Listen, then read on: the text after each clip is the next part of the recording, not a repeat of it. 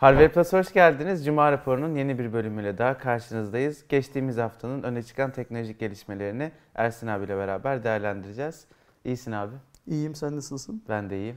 iki bin on dokuzun son Cuma Aynen, Raporu. Aynen, onu diyecektim Değil ben mi? de. Evet. Herkesin yeni yılını şimdiden kutlayalım mı? Tabii Çünkü ki. Bir daha Cuma Raporu'nda arkadaşlarımızın karşısında olmayacağız. Mutlu yıllar. Nasıl Cuma Raporu'nda olmayacağız? Ya iki bin on dokuz yılında ha. bir Cuma Raporumuz tamam. daha olmayacak. Tamam. Şey gibi oldu değil mi? Sanki Cuma Raporu'nu bırakıyor. Evet, veda şeyi gibi oldu. Kaza ve söyledim. Yok öyle. Ben şey. sizden gelenlerde de seneye görüşürüz esprisi yaptım. Yine yapacağım. ee, yeni yılı kutlasınlar. Yeni yıl yeni başlangıçlar demek. Herkes ya tabii istemeyen için... yine kutlamayabilir. Onu şey yapmayalım. Bunu yanlış anlayanlar olacak. Ee, herkes kendisi için bir yeni yıl planı yapsın. Çünkü öyle ya da böyle yeni bir üç yüz altmış beş gün başlayacak evet, hayatınızda. Bir de bir şeylere başlama, yani hayatınızda değiştirmek istediğiniz Onu şeylere söylüyorum. başlamak için iyi bir sebep iyi, oluyor. İyi bir sebep oluyor. Yani hani eğitimle ilgili kararlar vermek, iş hayatıyla, hobilerle, şunla bununla falan kararlar Aynen. vermek için uygun bir zaman. Fırsat bence. Bu fırsatı değerlendirsin arkadaşlar. Şimdi ilk haberimiz aslında yerli otomobil ama biz bu videoyu Cuma sabahı kaydediyoruz arkadaşlar. Ersin abinin gömleğinden de anlayabileceğiniz üzere. Cuma Raporu biter bitmez Aydoğan'la beraber Gebze'deki yerli otomobilin tanıtımına gidecekler. Ben özellikle buraya yazdım ki şimdi akşam yayınlanınca niye yerli otomobili değerlendirmediniz diyeceksiniz büyük ihtimalle. Şu an daha tanıtılmadığı için değerlendiremiyoruz ama büyük ihtimalle kanalımızda Ersin abi ve Aydoğan'ın bu Cuma Raporu çekildikten sonra orada çekilmiş olan ve yayınlanmış olan bir videosu olur. İmkan olursa nasıl bir ortama gideceğimizi evet. bilmiyoruz. Çünkü... Bence Türkiye tarihindeki en önemli etkinliklerden bir tanesine şahit olacağız. Yani dışarıdan bakıldığı zaman kabataslak işte Türkiye'de bir otomobil yapılıyor gibi görünebilir. Ama hani üzerinde eminim yıllar boyunca çok konuştuğumuz, konuşacağımız yani bugüne kadar ne konuşulduysa bunun on misli, yüz misli, bin misli kadar konuşulacak olan bir dönemin başlangıcı oluyor aslında temel olarak.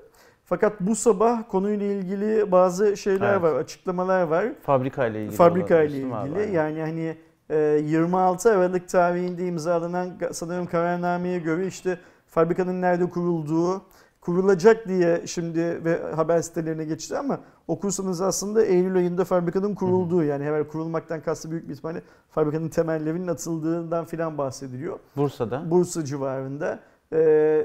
dört yüz tane galiba beyaz yakalı şey mühendis pozisyonunda yani yönetici pozisyonunda insanın çalışacağı filan filan büyük bir şeyden ve yıllık şeyinin de üretim kapasitesinin de epey yüksek şey yapıldığı açıklandığı bir şey var. Biz bu detayların tamamını eğer imkan bulursak lansman sonrasında çekeceğimiz videoda zaten arkadaşlarla paylaşıyoruz. Zaten konuyla ilgilenenler de büyük bir ihtimalle bizim videoya kalmadan bu detayların tamamını gün içinde Tabii. haber, televizyon haberlerinde, zaten canlı yayınlar da yapılır orada. Şimdiden başladı işte şeyde hani yani dün akşam şey yapılan. Ben de bu arada kararnameyi buldum şeyde ka, şey ka, karşımda açık resmi gazetede yayınlandı. Ee, üç yüz beyaz yakalı nitelikli personel, dört bin üç yüz yirmi üç ilave mavi yakalı istihdam edilecek. Muazzam bir rakam. Evet. dört bin üç yüz, dört yüz, üç yüz, dört bin altı yüz tane tam zamanlı insan çalışacak. Yatırım tutarı yirmi iki milyar T L olarak öngörülüyor şu anda. Ee, tesiste beş farklı model üretilecek ve yıllık yüz yetmiş beş bin adet otomobil üretme kapasitesine sahip bir tesis olacak. Bilgileri var şu anda. Hayırlı uğurlu olsun. Şey ee... Süper bir şey. Çok konuşuyoruz bunu da. Aynen. Yani şu anda daha açıklanmadığı için çok üzerinde duramıyoruz ama önümüzdeki günlerde zaten kanalımızda yerli otomobille ilgili mutlaka daha detaylı, daha bilgi dolu içerikler görürsünüz arkadaşlar. Dün çok önemli bir haber oldu yine Türkiye gündeminde. Anayasa Mahkemesi Wikipedia'nın erişiminin engellenmesiyle ilgili bunun ifade özgürlüğüne, ifade özgürlüğünü ihlal ettiğine altıya karşı oy, on oy ile karar verdi. Ee, biliyorsunuz yaklaşık iki buçuk yıldır Wikipedia Türkiye'de erişime kapalıydı. Bunun da e, sebebi olarak Türkiye'yi çeşitli terör gruplarıyla aynı düzlemde ve işbirliği halinde göstermeye çalışan bazı içerikler gösteriliyordu. B T K tarafından yirmi dokuz Nisan iki bin on yedi tarihinde engellenmişti. E, dava daha sonra Anayasa Mahkemesi'ne taşınmıştı ve nihayet dün itibariyle karar çıktı. Şimdi burada konuşmamız gereken bazı şey. Bir, yani altı kişi ayıp değil mi? Yani Anayasa Mahkemesi'nde şunun ihlal olmadığını düşünen altı tane Anayasa Mahkemesi Şimdi, boyutunda şeyimiz var. Temelde seninle aynı düşünsem de, yani daha doğrusu pratikte seninle aynı düşünsem de, teoride bu insanlar hukukçu. Yani o Anayasa Mahkemesi'ndeki on tane pozitif evet. oy ve bende, altı tane negatif oy ve bende, tamamı hukukçu. Ve hepsi anayasayı okuyup kendi hukuk bilgilerine göre yaptıkları değerlendirme sonucunda oy veriyorlar. Yani aslında teknik oy veriyorlar, duygusal oy vermiyorlar. Ve ben tahmin ediyorum ki bu insanlar bazen, bazı durumlarda e, gönüllerinden şu geçse de buna oy vermek zorunda kalabiliyorlar. Çünkü onların hukuku yorumlama şekli e, bunu doğru olarak gösteriyor. O yüzden de o altı kişiyi çok fazla şey yapmıyorum, ee, ne derler, kınamıyorum, şaşırmıyorum, onu söyleyeyim. Umarım öyledir diyorum ee, ben de. Bilmiyorum. Fakat şunu... Kim altısı falan? Şu, ben, ben de bilmiyorum, isimler falan çok önemsiz. Fakat şu daha önemli. Şimdi hukuk, adalet böyle çok net şeyler. Yani hani köşeleri çok belirgin falan ya. Şimdi dokuz yüz yetmiş gündür bu kararın alınamamasından ile ilgili benim derdim var. Şimdi Acun boşandığı zaman ya da işte bilmem ne birisi boşandığı zaman bir günde bir gecede yani Aşağıda akşam saat akşam yemekte kavga ediyorlar. Sabah mahkeme açılır açılmaz boşanabiliyorlar. Bu ülke öyle bir ülke. Sen birilerini tanıyorsa, o birileri birilerini tanıyorsa, sen ben gidip işte gün alıyoruz bilmem ne üç ay beş ay on ay sonra hemen halledilebiliyor. Mesela bu iş niye hemen halledilemedi? Yani bunun da hemen halledilmesi lazımdı şey olarak. Bek, niye bekledik? dokuz yüz yetmiş kayıp gün, yani üç yıla yakın, işte iki buçuk yıla aşkın dokuz yüz yetmiş kayıp gün. Neyden kayıp? Bilgiye erişimden kayıp. Neyden kayıp? İnsanları sadece dokuz yüz yetmiş gün boyunca Facebook'a, Twitter'a, Instagram'a mahkum ettiler aslında bir şekilde. Yani bilgi... ya insanlar tabii yine girdi istedikleri gibi ama e, önemli olan o değil yani. Bir şekilde girebiliyoruz diye onun e, erişim halinde kalmasına ses çıkartmamak doğru bir şey değil. Çok haklısın. Zamanında YouTube yasaklarında da bu sorulduğu zaman hükümeti yönetenleri ya giren giriyor dendi. Giren Wikipedia'ya da giriyor. O yüzden yani yasak aslında hani bu işte bazı web sitelerine gidiyorsun bilmem kaç numaralı su ha- ceza hakimliğinin kararı gerekçesiyle bu siteye erişime engellenmiş diyor ya. Canı isteyen giriyor zaten. E, Çok da fazla yani. Bir şey bilmene gerek yok. Yani Opera diye bir tarayıcı var mesela. O tarayıcıyı kullanıyorsan yani. Bağlanıyorsun hepsine. Ve biz burada konuşurken saat on yirmi iki bu karar dün açıklandı. Şimdi sen habere başlarken tekrar Wikipedia yazdım. Girilmiyor. V P N'siz girilmiyor. Henüz daha yani şey yapılmamış. Şey açılmadı hala. Erişim açılmadı hala. Mahkeme kararını dün verdiyse aslında bu sabah saat dokuzda mesaiye başlayan memurun bunu açmış olması gerekiyor. Yani şunu söylemeye çalışıyorum. Hala belli noktalarda belli dirençler var. Ben bu dokuz yüz yetmiş günlük kapatılma sürecini de o direncin sonucu olarak şey yapıyorum, görüyorum. Yani eğer ünlü bir iş adamını bilmem kimi boşamak konusunda bu kadar hızlı hareket edebilen bir adalet sistemimiz varsa hı hı. o sistemin böyle konularda da hızlı hareket etmesini beklerim ben. Yani ben de artık Türkiye olarak daha e, gelişmiş, daha güncel konuları konuşmamız gerektiğini düşünüyorum. Yani sene iki bin on dokuzun son haftası, son üç gün kalmış. Bir tarafta Boston Dynamics'in takla atan robotlarını konuşuyoruz. Dünyanın bir ucunda. Diğer ucunda Wikipedia gibi artık yani tabii ki içerisinde her ülke için sakıncalı olan, doğru olmayan içeriklerin olduğu ama genele baktığınız zaman insanların çok ciddi şekilde bilgi almasını sağlayan bir kaynağın Türkiye'de iki buçuk yıldır kapalı olduğunu ve bunu nihayet artık Anayasa Mahkemesi kararıyla açılacağını konuşuyoruz. Ben artık Türkiye'de daha farklı, daha gelişmiş o muasır medeniyet seviyesinde şeyler konuşmak istiyorum. Çok haklısın. Yani mesela şu hikaye Anayasa Mahkemesi'ne kalmamalıydı. Ya evet yani. Yani, yani bu çok daha önce çözülmeliydi şey olarak. Ne yazık ki. Neyse güzel haber sonuç olarak arkadaşlar. Devam ediyorum. Yarın itibariyle Ersin abi, ben ve Aydoğan İzmir'e geliyoruz. Neden İzmir'e geliyoruz? Çünkü Hilton A V M'de yeni Xiaomi Mi Store açılıyor. Bu sefer Cepport'un açmış olduğu bir mağaza açılışında beraber olacağız. Ben şimdi size kampanya ve indirimlerden bahsedeyim. Gerçekten bugüne kadar gördüğüm en iyi indirim ve kampanya diyebilirim. Xiaomi mağaza açılışları için konuşuyorum. Cep telefonlarında yüzde on beş, seçili aksesuar ürünlerinde yüzde elliye varan indirimler demişler. Daha elle tutulur indirim bilgileri vereyim. Mi Band dört akıllı bileklik yüz elli dokuz lira, Xiaomi Redmi AirDots yüz dokuz lira, on bin miliamper Redmi Powerbank altmış dokuz lira, altmış dokuz virgül doksan dokuz lira.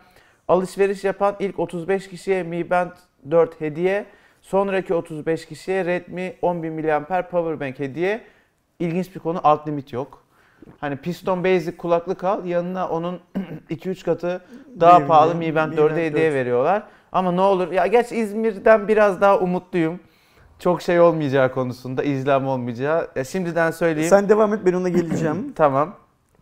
E, alışveriş yapan yüzüncü kişiye Redmi AirDots, iki yüzüncü kişiye de yine Mi Band dört hediye olacak arkadaşlar. Biz de dediğimiz gibi yarın açılışta olacağız. Bir de benim bildiğim kadarıyla duyurulmayan, duyurulmamaktan kastım yani e, Mi Shop İzmir adresinde, sosyal medya adresinde falan da duyurulmayan, böyle saat başı falan ufak tefek hmm. çekilişlerle başka hediyeler de verilecek. Duyurulmamasının nedeni de işte bu senin İzdam. söylediğin e, hani izdam demeyelim de kuru kalabalığa, bence benim anladığım kadarıyla, bana kimse böyle bir şey söylemedi, kuru kalabalığa prim vermeme şeyi. Ayrıca hmm, bu arada şeyi de söyleyeyim, az önce söylediğim sebebiyle Ankaralılar alınmasın. Hani yeni bir etkinlikteyiz. Yeni bir etkinlikte hani olay çıkmasın diye böyle söylüyorum. Ne yani, ya be, Ankaralılar şey mi demeyin diye. Demezler yani. Çünkü şöyle bir şey, bizim Ankaralı takipçilerimiz, izleyenlerimiz de Ankara'da yaşanan olaydan ne kadar mutsuz olduklarını e, tabii, her tabii. fırsatta dile getiriyorlar zaten. Ankara'da yaşanan olaydan mutlu olmak, yani şöyle bir şey var.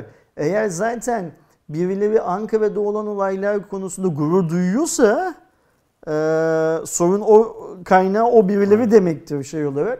O yüzden İzmir konusunda haklısın. Bence de İzmir'de sorun çıkmaz, çıkmayacaktır ama yani İzmir'deki mağazayı varken... İzmir'deki mağazayı açanlar da böyle indirimleri, hediyeleri filan bangır bangır bağırmayarak işte böyle bir hani o A V M'deki hayatı o gün sekteye uğratmayacak bir yöntem şey yapmışlar, belirlemişler anladığım kadarıyla kendilerini.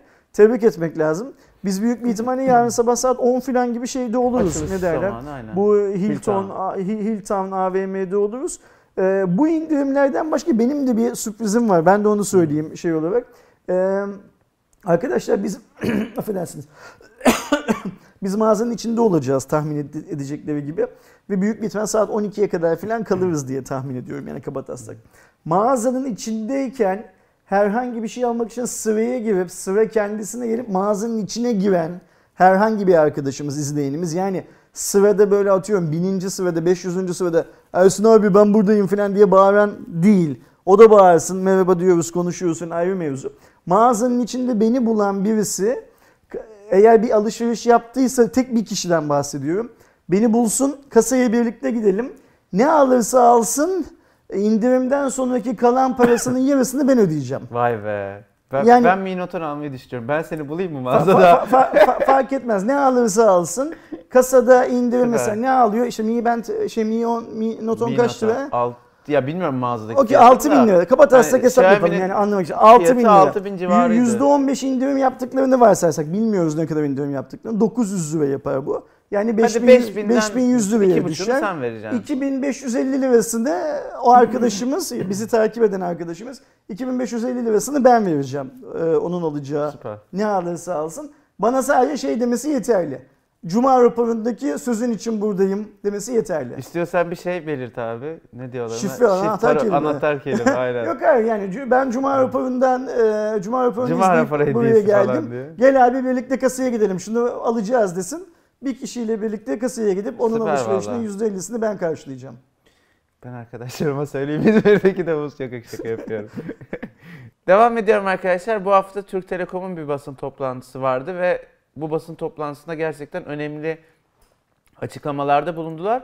Bu açıklamalardan bir tanesi, Avrupa ülkelerini geride bırakarak fiber altyapıda yedi nokta beş milyon kilometreye ulaştığını açıkladı e, Türk Telekom ve O E C D ülkelerinin ortalamalarına bakıldığında yüzde yirmi seviyesindeki abone fiberleşme oranıyla Türkiye bu kategoride Amerika, Kanada, İsviçre, Hollanda, Fransa, İtalya, Almanya, İngiltere ve Belçika gibi gelişmiş ülkeleri geçmiş. Ee, daha önemlisi, benim de çok dikkatimi çeken bir konu, Türk Telekom C E O'su e, Ümit Önal yaptığı açıklamada Ağustos böceği gibi yüksek ses çıkartmak yerine karınca gibi çalışıyoruz ifadesini kullandı ve iki bin yirmi yılında İstanbul altyapısı olmayıp altyapı talep eden her müşteriye en geç bir hafta içerisinde fiber hizmeti ulaştırmaya dair söz verdi. Şimdi ben toplantıdaydım. Benim son bir beş yıldan beri filan katıldığım G S M şirketleri toplantıları arasındaki en doyurucu toplantıydı. Onu söylemek lazım. Yani Ee, genellikle biliyorsun işte bu Vodafone'un, Turkcell'in, Türk Telekom'un yaptığı yıllık değerlendirme toplantılarında çok fazla suya sabuna dokunulmaz. Ee, sağ olsun Ümit Bey bol bol suya sabuna dokundu o anlamda.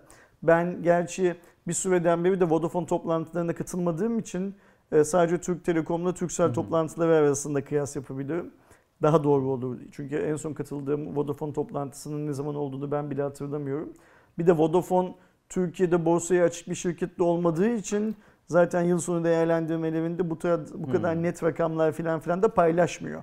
Yani biz Turkcell'in karını, şeyin zararını yere geldiğinde Türk Telekom'un ya da tam tersini çok net duyuyoruz ama Vodafone'dan asla hiçbir şey duymuyoruz. Vodafone hep yurt dışında, İngiltere'de açıkladığı rakamlar üstünden değerlendirmek zorunda kalıyoruz.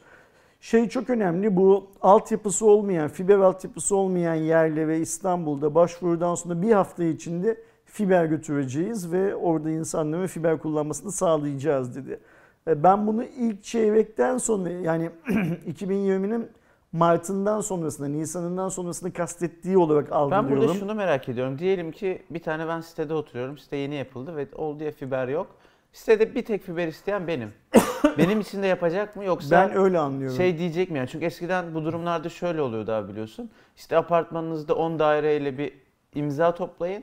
Biz eğer on kişi varsa gelir kurarız deniyordu. Şimdi bak, şimdi sadece bir kişi bunları, için bunu yapacak mısın? Bunları senle ben kendi aramızda konuşurken tartışabiliriz ama eğer Türk Telekom C E O'su Ümit Önal'ın ağzından çıktıysa bu laf bence tartışmaya göre. Mesela bizim iş yerimizin olduğu sitede de biliyorsun fiber yok. Türk Telekom fiber yok. Bizim süper Turkcell'in fiberi var. Ve biz onu buraya zar zor getirdik. Öyle bir şey de var. Yani Turkcell bile burada fiber olduğunu bilmiyordu. Call center orada fiber hizmetimiz yok derken biz buraya dağlardan, tepelerden kablo aşırtarak fiber getirdik. Niye? Çünkü YouTube yayınımız için fibere ihtiyacımız var. Bu proses başladığı gün ben bu ofis için Türk Telekom'a fiber başvurusunda bulunacağım. Hı hı. Ümit Bey ne diyor? Bir hafta içinde. Bakalım. Eğer bir hafta içinde fibere gelip kapıya bağlarlarsa eyvallah, bağlamazlarsa Ümit Bey'in karşısında ben dikileceğim. Sen toplantıda bunu böyle böyle söylemiştin. Ee, bir hafta geçti bu fiber gelmedi diye. Sen bunu çok iyi biliyorsun. Arkadaşlarımız yeni duyacaklar. Biz bu ofise ilk taşındığımız zaman Türk Telekom'daki arkadaşların başının itini yedik. Buraya fiber getirelim ya da biraz daha hızlı bir hat çekebilelim falan diye. Gücümüz yetmedi. Bizim gücümüzün yetmeyen şeyi, yetmediği şeyi şimdi Türk Telekom C E O'su kendisi gönüllü olarak vaat ediyor. Ama burada bak şunu da unutmamak lazım. Ümit Bey bu lafı niye etti toplantıda biliyor musun?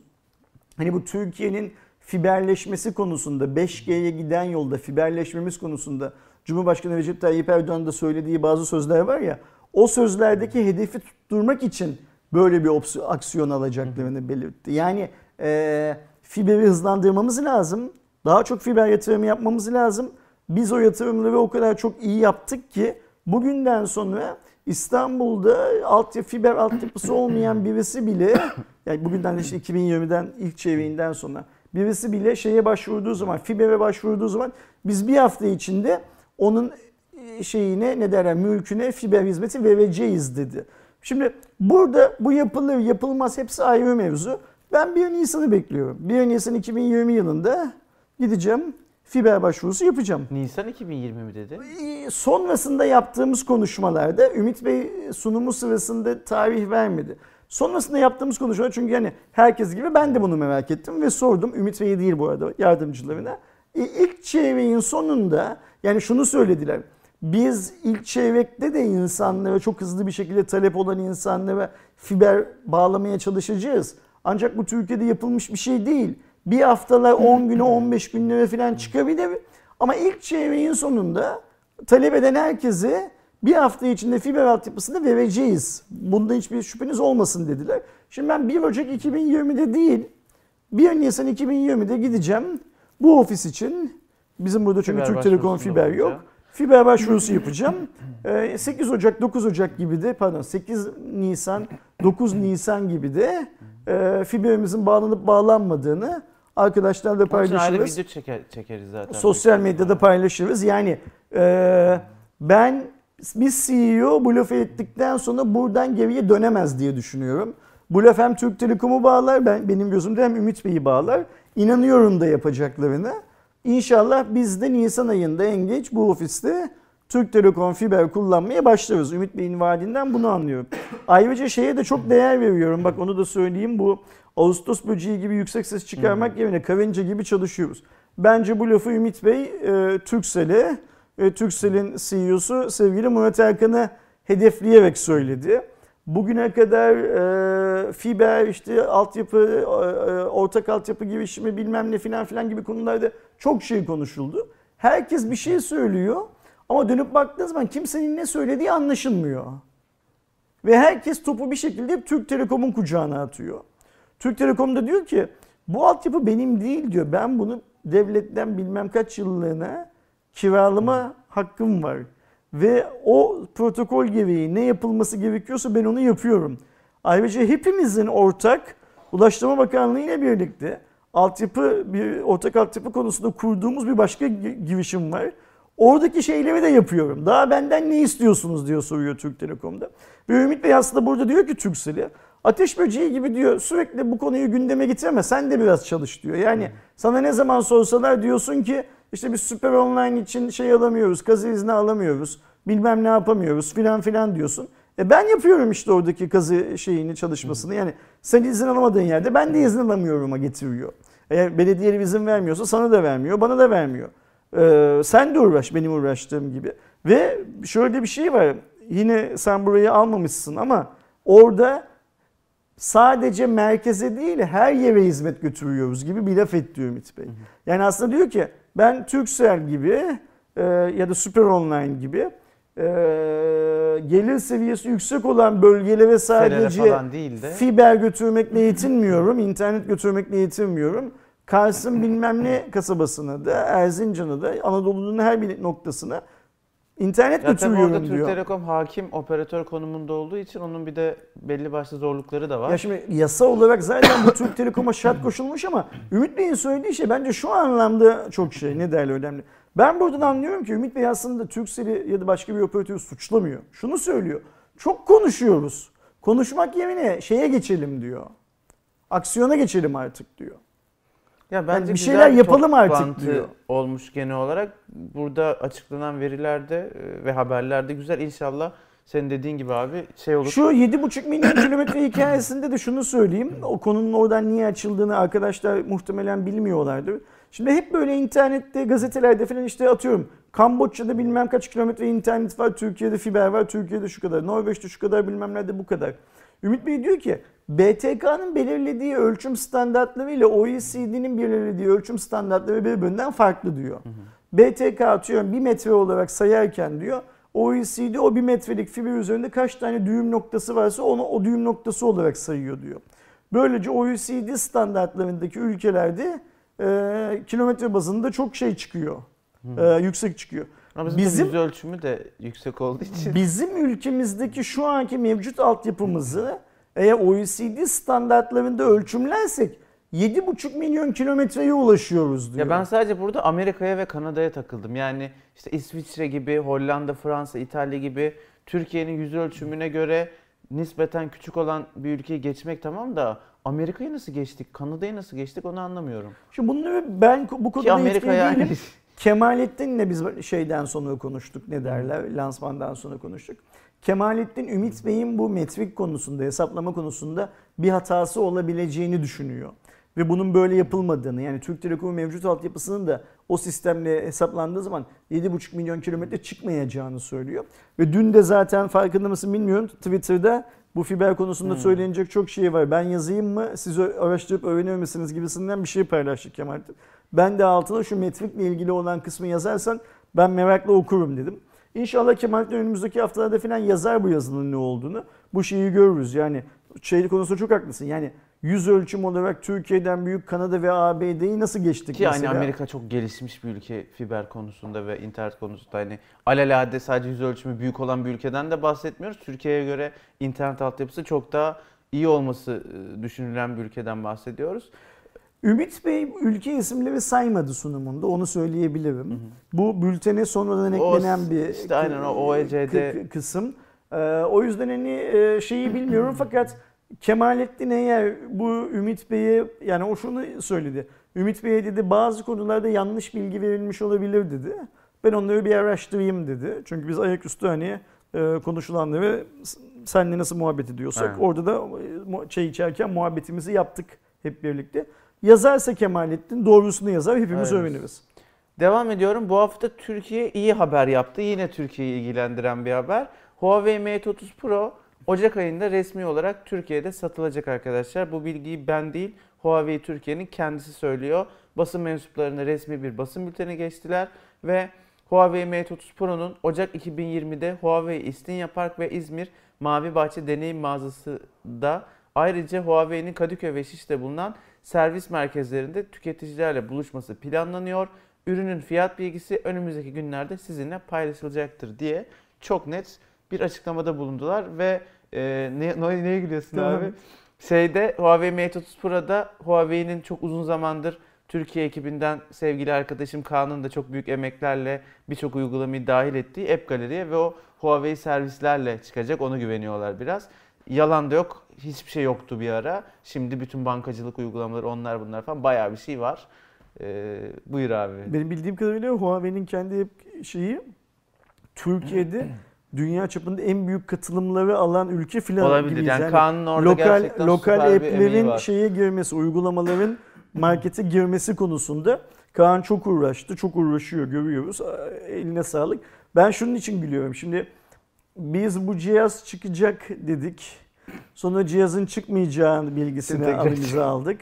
Ee, onu söyledik. Sonra hemen Huawei bizi sesli olarak yok hayır cihazı getireceğiz dedi. Üzerinden aylar geçti. Biz geçen hafta mı ondan önceki hafta mı ne bu herifler bu işi beceremiyorlar. Belli ki getiremeyecekler dedik. Farkında mısın?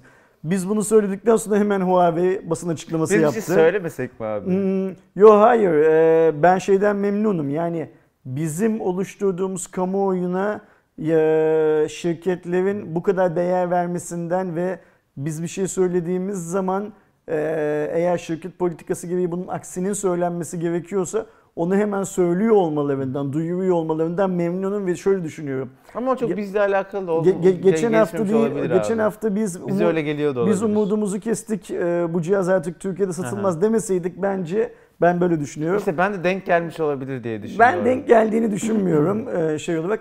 Ve yine aynı şeyi söyleyeceğim. Eğer Huawei Mate otuz'u Türkiye'de satmazsa bence bundan sonra Mate seviyesi satmasın.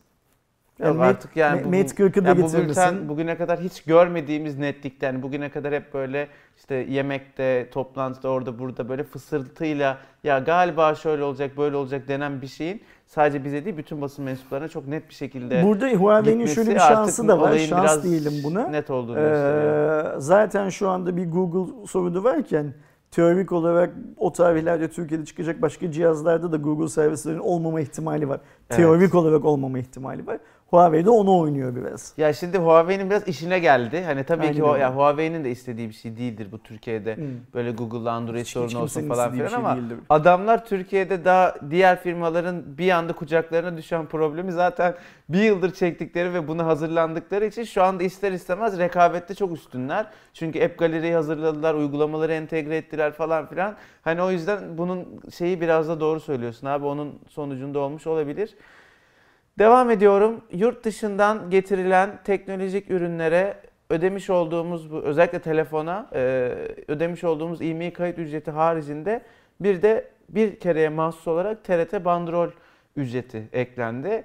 Ya bence direkt yasaklasalar artık hiç uğraşmasak yok, daha iyi. Ne yani kadar eklendi? yirmi avro. Heh. Niye değil mi yani her Türk parası kullanalım, euroları bozdurun, dolarları bozdurun işte ama vergi, süper vergi. Ama vergi alırken bir yirmi euro alayım yani neden? Türk parası söyle en azından yani zaten bin sekiz yüz lira yaptın iyi mi? Zaten yalan oldu artık şey getirmek yurt yani bugün yurt dışına getirmek. Çıktınız, telefon aldınız, dolar kuru işte beş dokuz diyelim ki manyaksınız yani başka bir sebebi olamaz. beş nokta dokuz dolar kuruyla yurt dışından cihaz aldınız, garantisi olmayacak, Türkiye'ye girerken devlete yeni zamla beraber bin sekiz yüz lira ödediniz, kayıt ettirdiniz. Yetti mi? Yetmedi. Bir de işte altı küsür herhalde euro değil mi? altı buçuk falan olsun hadi. Ee, bir de şey yirmi avroda onu ödediniz. Ne kadar ediyor? Herhalde iki yüz liraya yakın yani para ediyor. iki bin lira. Yani saçma sapan bir şey diyorum ya, direkt yasak kardeşim, yok Kem, artık desinler. Kemal Sunal'ın bir filmi vardı, hatırlar mısın? Şeyi, dönen tavuk piliçte ve ekmek, ekmek batıyor. Ekmek bundan sonra Türkiye'den yurt dışına çıkan arkadaşlar da telefon dükkanlarındaki telefonların fiyatlarını ancak ekmek batı banacaklar. Evet. Yani yapacak çok fazla bir şey yok. Ee, şimdi biz bu T R T bandrolünden çok çıktık. Hatırlıyorsan bundan bir üç yıl önce filan da. Elektrik faturasında e, bile var bu ya. İçinde T R T bedeli diyor. Tuner olmayan cep telefonlarını bile internetten radyo, internetten televizyon izlen, radyo dinlenip televizyon izlenebildiği için otomatik olarak T R T bandrolü vergisi eklenmişti. Bu arada bir ek yapayım. Yurt dışında radyolu vantilatör diye bir şey varmış. Ben bilmiyorum. Türkiye'de kullanıldığını görmedim ama hani telefon konuşuyoruz ama eğer yurt dışından böyle bir vantilatör getirseniz bile içinde radyo olduğu için bu parayı vereceksiniz. Aynen öyle. Yani. O yüzden yani hani e, ben vergiye alıştım, öyle söyleyeyim. Vergiyle ilgili bir derdim yok ama hükümetimizin bir vatandaşı olarak benden istediği vergiye on euro değer biçmesine alışamam büyük bir ihtimalle. Hani bunu bir şey yapmak lazım. E, T L'leştirmek lazım. Yerli ve milli yapmak lazım. Yerli şeyi ve milli vergi. Vergiyi de yerli ve milli yapmak lazım. Yani yoksa şu haliyle bu bildiğin şey. Almanya bizi kıskanıyor vergisi. Yani o euro ile vergi alıyorsun. Euro abi, evet, çok saçma. Bu kadar da yani hep yerlilikle alakalı işte T L, döviz falan konuşuyorken niyeyse valla ben artık eve gelip ne zaman bizzat öpecekler o vergiyi, hani birebir ne zaman alacaklar onu bekliyorum tetikte. En son hazır, o, hazır o kaldı. Yani yapacak bir şey yok artık. Hani en azından geçen konuştuğumuz şey vardı ya, hani işte bir gün belirlesinler E-Devlet'ten falan. Hani bu son mu derim, sonsa tamam artık. Yemek alın üç yüz altmış dört güne bakalım değil mi? Aynen, ölüm rahat mı bundan sonra? Ulan tamam derim, şey yap yani, öp beni ve olay kurtulsun. Şey böyle şey filmler, romanlar vardır ya hani dünyanın sonu gelmiş distopik, işte değil mi? Bilmem ne filan filan filan ve işte hani her bireyin sistem için yapması gereken bir şeyler oluyor. Bazen ailenin, bazen bir köylenin. Bir çocuğu vermek, kan hmm. vermek, işte bilmem ne yapmak filan gibi. Öyle bir şeyimiz var değil mi? Vergi anlayışımız evet, var evet. Ee, şey olarak. Yani Allah... vergi, zam falan iki bin on dokuzun başından bugüne çok zor geçiyor abi ya. Çok zor geçiyor, haklısın. Ben dün akşam şuna baktım Kerem. Yanlış aklımda kalmış olmasın diye rakamları yuvarlayacağım. Ocağın birinde iki bin on yedide dolar beş virgül üç liraymış. Şu an beş virgül dokuz şu an. İşte küsuratlı atalım. O zaman beş virgül yirmi dokuz galiba. Onu da şey yapıyorum. beş virgül otuz yapıyorum onu da. Yani yıl içinde işte düşmüş çıkmış bilmem ne aşağı yuvarlanmış. yedi gördü falan bir ara bu yıl. Ivır zıvır filan filan. Şimdi yılı beş virgül dokuzla kapatıyoruz. Yani altmış kuruş filan gibi şey yapıyoruz. Daha zamlı dolar alıyoruz. beş lirada altmış kuruşta yüzde on beşe kabatastak hesaplıyorum. yüzde on beşe gelen bir fark var. Yani yılın başında iki bin on dokuzun başındaki Ersin'le iki bin on dokuzun sonundaki Ersin'e yüzde on beş aynı işi yapmasına rağmen fakirleşmiş durumda. Evet. Ee, olaya böyle bakmak lazım. Telefon fiyatı ne oldu, ne bittiler filan değil ya sadece. En, en basit. Şimdi Ocak ayına giriyoruz. Çok şükür Aralık sıcak bir ay olarak geçti. Çok şükür de en bir sebebi de şu. Yaz aylarında Temmuz, Haziran, Temmuz, Ağustos ve İşte Eylül aylarında ben bir ara Twitter'a yazmıştım da şimdi tam rakam yok. yüzde ellinin üzerinde doğalgaza zam geldi. Öyleymiş. Şimdi Ocak'ta bir havalar soğuduktan sonra bakalım doğalgaz faturamız ne gelecek? E keza elektriğe yüzde elliye yakın son dönemde zam geldi. Yani o kadar büyük rakamlar ki. Ama işte asgari ücrete yapılan zam yüzde on beş falan. Yani hani verdiğimizle aldığımız arasında çok büyük uçurum var ve devamlı bize e, kaba tabirle girmeye devam ediyor. Çok zor bir iki bin yirmi olacak gibi görünüyor. Bazı açılardan. Yani inşallah güzel olsun. Şimdi kamu yönetimi ekonominin niye gittiğini söylüyor. Kamu yönetimi ekonominin niye gittiğini söylüyorsa buna inanmak lazım. Ekonomi iyiye gidiyordur demek lazım. Ama ben şunu biliyorum ki benim ekonomim iyiye gitmiyor. Kamu yönetiminin de benim söylediğime dikkate alıp şey yapması lazım. Ersin de yalan söylemez diye olaya yaklaşması lazım. İşte ben söylüyorum yani. Şundan üç yüz altmış beş gün öncesine göre bugün yüzde on beş fakirleşmiş durumdayım. Ve bu fakirleşme Hans'a göre, George'a göre filan değil. Oturduğum yerde yani burada bu koltukta bundan elli iki hafta önce bu programı sunarken daha zenginmişim. Şimdi yüzde on beş daha fakirleşmiş durumdayım. Aradaki yüzde on beş farkı çalışarak kapatmam mümkün değil. Çünkü ben çalışarak daha fazla para kazanabiliyorum. T L bazında para kazanıyorum. Dolar yükseldikçe benim T L bazında kazandığım parayı şey yapabilmem e, mümkün ama insan ömrü buna yetmeyebilir. Zaten ben işte e, elli yaşlarına yaklaşan bir adam olduğum için bundan sonra bir o kadar da çalışamam şey olarak. O yüzden e, ben şey tarafında kamu yönetimi bizim iktisadi şeyimizi yöneten kamu yöneticilerimizin söylediği ülkenin ekonomik parametreleri iyiye gidiyor lafına sonuna kadar inanıyorum. Ama lütfen o iyiye giden parametrelerin bana yansıması realde konusunda de, da evet, yani. e, onlar da biraz şey yapsınlar. E, nasıl söyleyeyim? Evet, verici olsunlar. Hani ben çok vericiyim. Vergilerimi falan ödüyorum. Onlar da biraz verici olsunlar lütfen. Aynı görüşteyiz arkadaşlar. iki bin on dokuzun e, Ersin abi. Arkadaşlar iki bin on dokuzun son Cuma raporunun sonuna geldik. E, seneye görüşürüz. Hoşçakalın. Kendinize iyi bakın.